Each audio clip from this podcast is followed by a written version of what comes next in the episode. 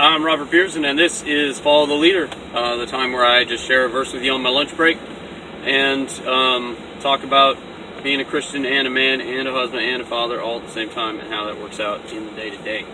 I just realized I got the AC on a little loud. There we go. There we go. Currently working under a heat advisory, which is why I missed the last couple of updates. Awesome. All right. Um, so we are in Jeremiah chapter 17, verses 5 to 8. Here we go. Thus says the Lord Cursed is the man who trusts in mankind and makes flesh his strength, and whose heart turns away from the Lord, for he will be like a bush in the desert, and will not see when prosperity comes, but will live in stony wastes in the wilderness. a land of salt without inhabitant. Blessed is the man who trusts in the Lord and who trust whose trust wait. Wait, wait. All right. Okay, back up. Starting in verse 7. Blessed is the man who trusts in the Lord, and whose trust is the Lord. There we go. For he will be like a tree planted by the water that extends its roots by a stream, and will not fear when the heat comes, but its leaves will be green, and it will not be anxious in a year of drought, nor cease to yield fruit. Here we go. All right. So, working through the questions on the man cards is just a passage of scripture about being a godly man, a righteous man, and uh, some questions to help you think about it. So, um, what comes to mind? And this is a lot of wicked people are going to have hard times, and righteous people are going to have good times. But I would say this is a generality, though obviously not every wicked person gets um, what they deserve immediately, and not every righteous person is, you know, becomes just a giant wealthy millionaire. So this is, uh, I would I would argue that this is more than physical goods, tangible monetary blessings. This is also speaking in the long game, in the big picture, in the grand scope of things, and uh, ultimately in the, the end of the world when God brings everything to judgment, He's going to right a lot of the wrongs. So um, this has a longer view and a more meaningful view than just do you get rich in life or not, uh, though it, it extends to that to a small degree. So, what is a modern, a good modern analogy for some of this symbolism? We've got a dried up bush in the middle of the desert, and um, we have a nourished tree planted right next to a river, so it has a large source of water. And um, can you think of any good examples, any good way to sort of modernize the analogy? Because I don't know, modern culture isn't that uh, agrarian.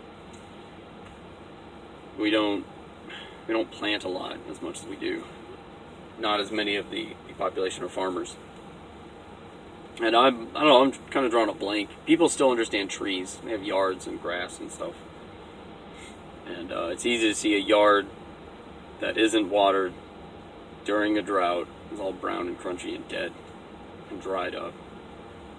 Whereas a yard that is watered, even in hot weather, still looks green and full and healthy. Um, I don't know, it's kind of difficult to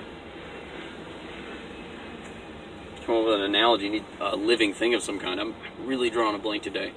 Um, I've been drinking a lot of water, but I've been just sweating probably my body weight in water in the last two days. So not everything's running as fast as it should be up there.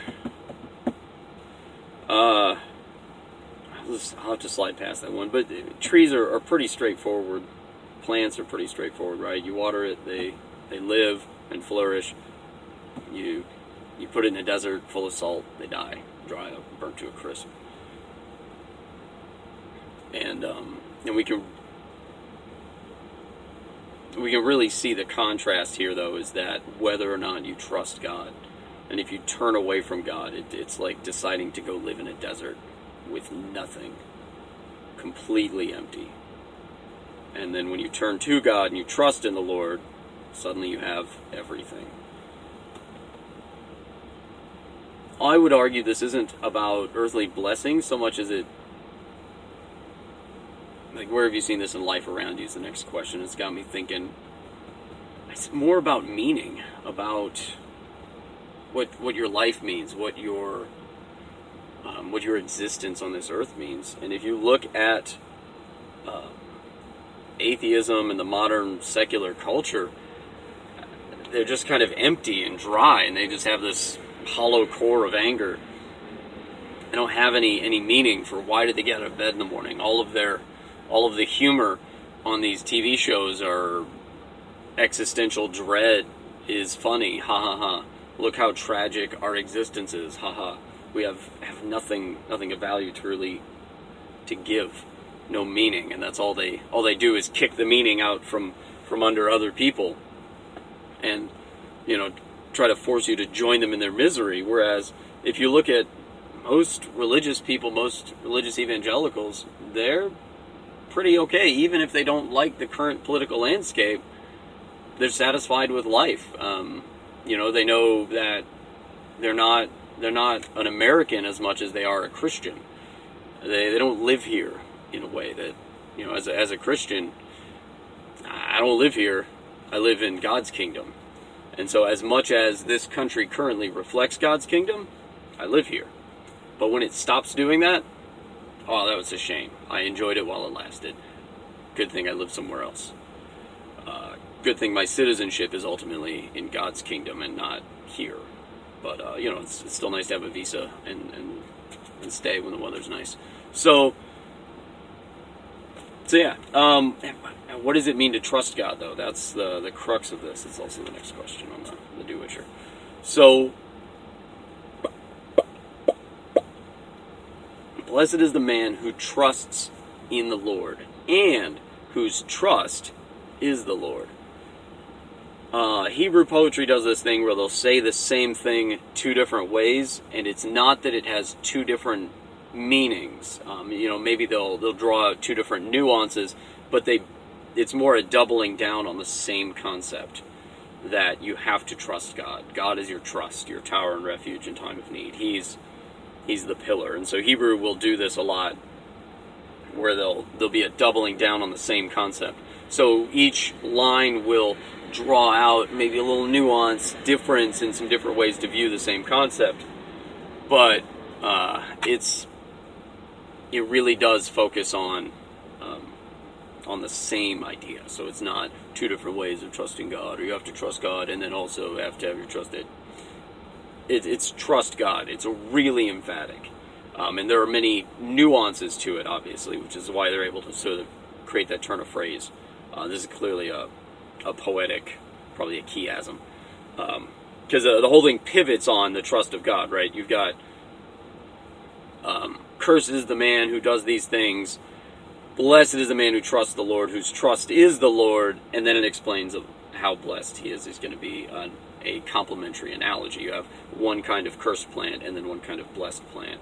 And the, the hinge in the middle is that trusting God. So, that was a lot that didn't answer the question, though. What does it mean to to trust God?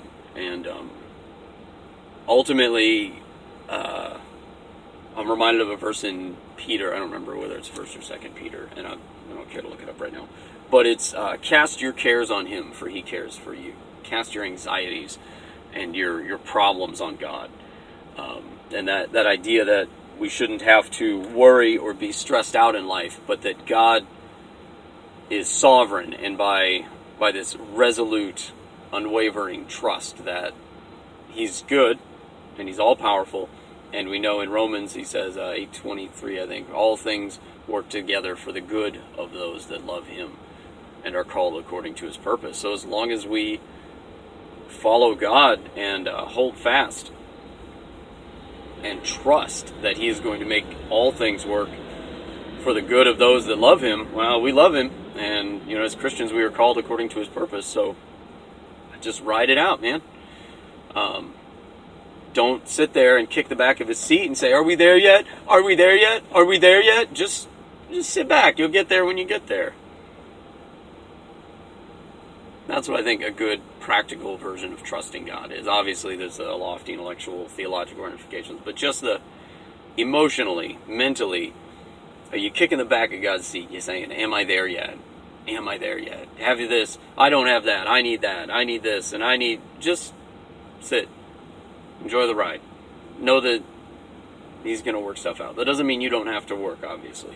Um, because we see that plenty in other places. But you have to trust that your work is going to be enough. And when you've done your best, shrug and know that, that God will handle the rest. That's as profound as I get today. Thanks for joining me.